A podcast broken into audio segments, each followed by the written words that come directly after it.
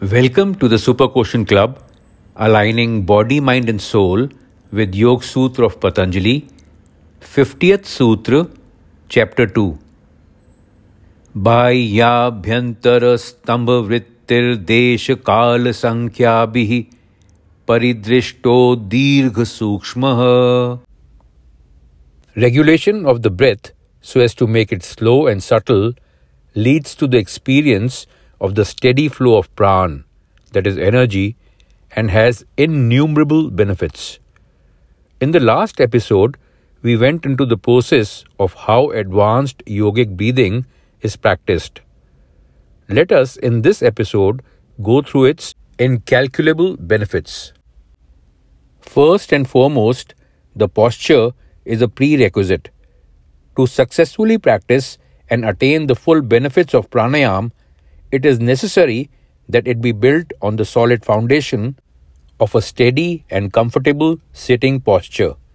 Surely one can do breathing practices without the foundation of posture, but the benefits are not so rich.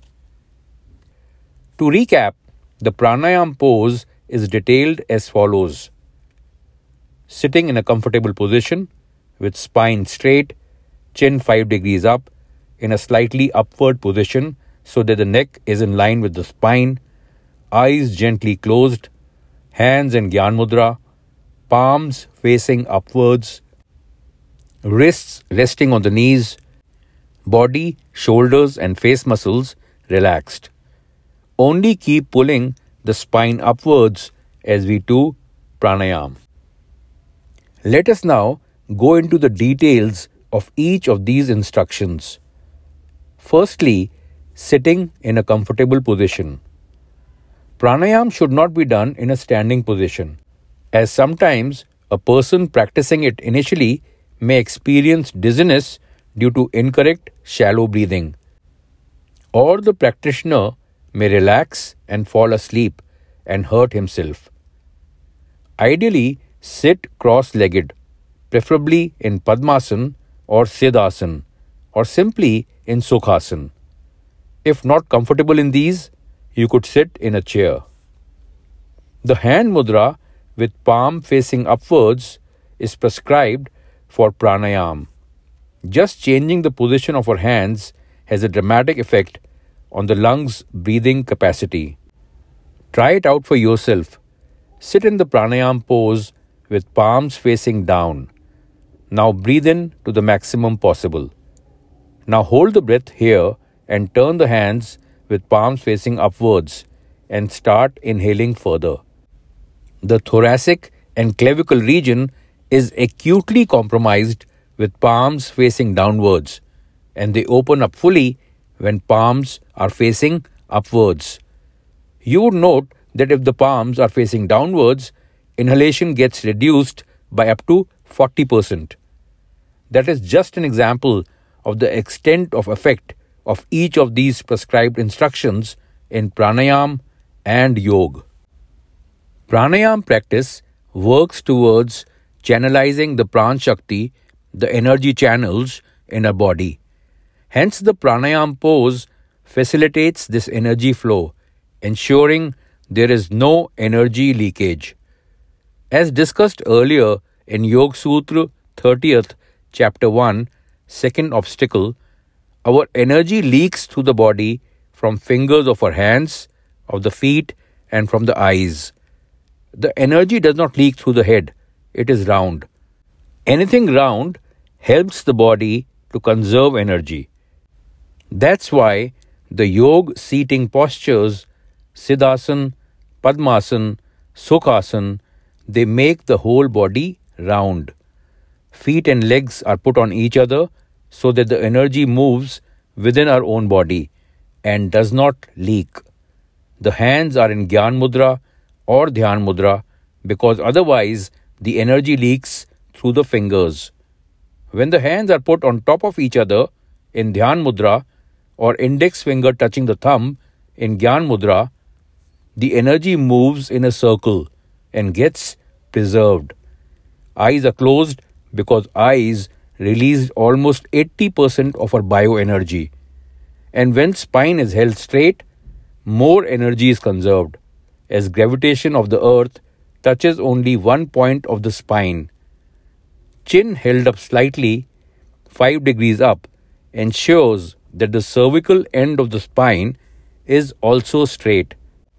We can ourselves experience the difference when we sit in pranayam pose with head slightly down and then moving it slightly up.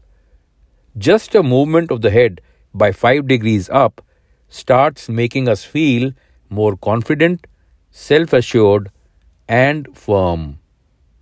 As we keep pulling the spine upwards, as we do pranayam, it's providing us two benefits. Firstly, we are creating more space for our organs in the body for better functioning. Also, creating more space for our lungs to expand to the maximum.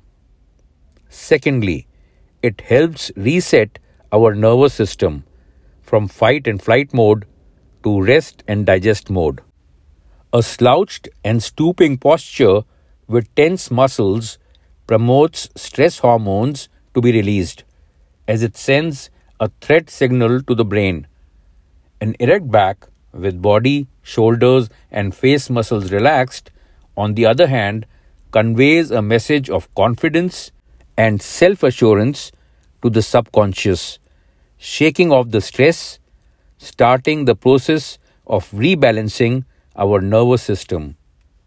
An erect spine further aids in the flow of pranshakti, not only balancing the left and right nadis, the ida and the pingala, but the energy is also made to flow through the central channel of Sushumna Nadi, helping one get centered within. As one progresses in pranayam, the wrist resting on the knees give you a feeling of being grounded, while the process of pulling the spine upwards gives you a feeling of lightness, as if levitating. Straight spine, with closed hands and legs, with closed eyes, we become an inner bioenergy circle, just like egg shaped.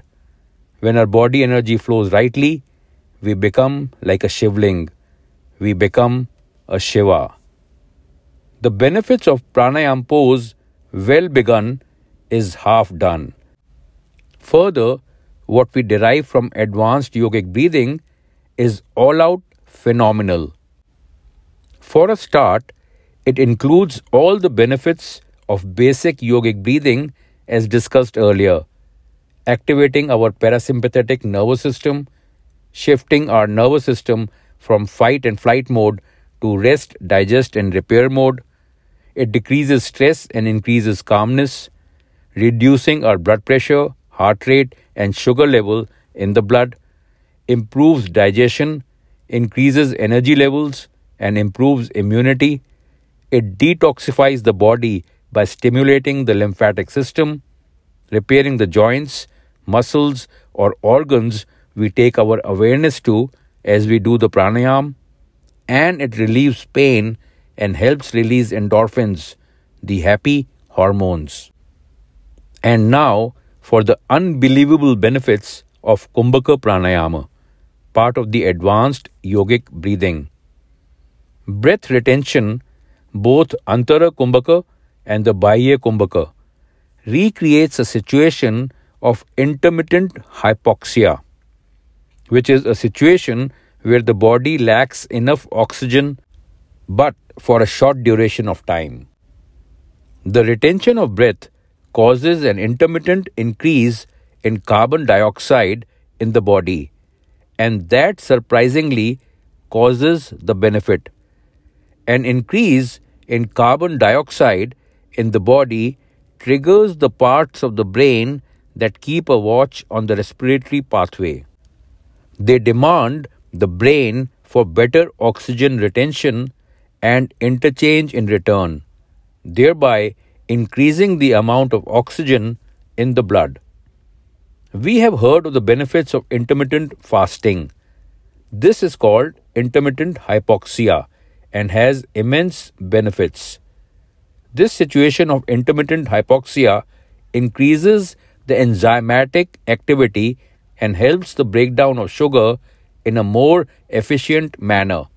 This directly impacts insulin sensitivity and is a proven therapy for diabetes.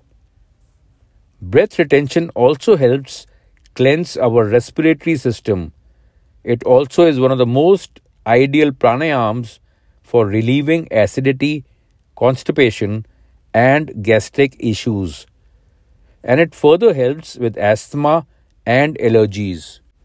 And what's more, breath retention is the key to improving our cardio. Cardio fitness is one of the most popular subjects for sports persons to improve their performance.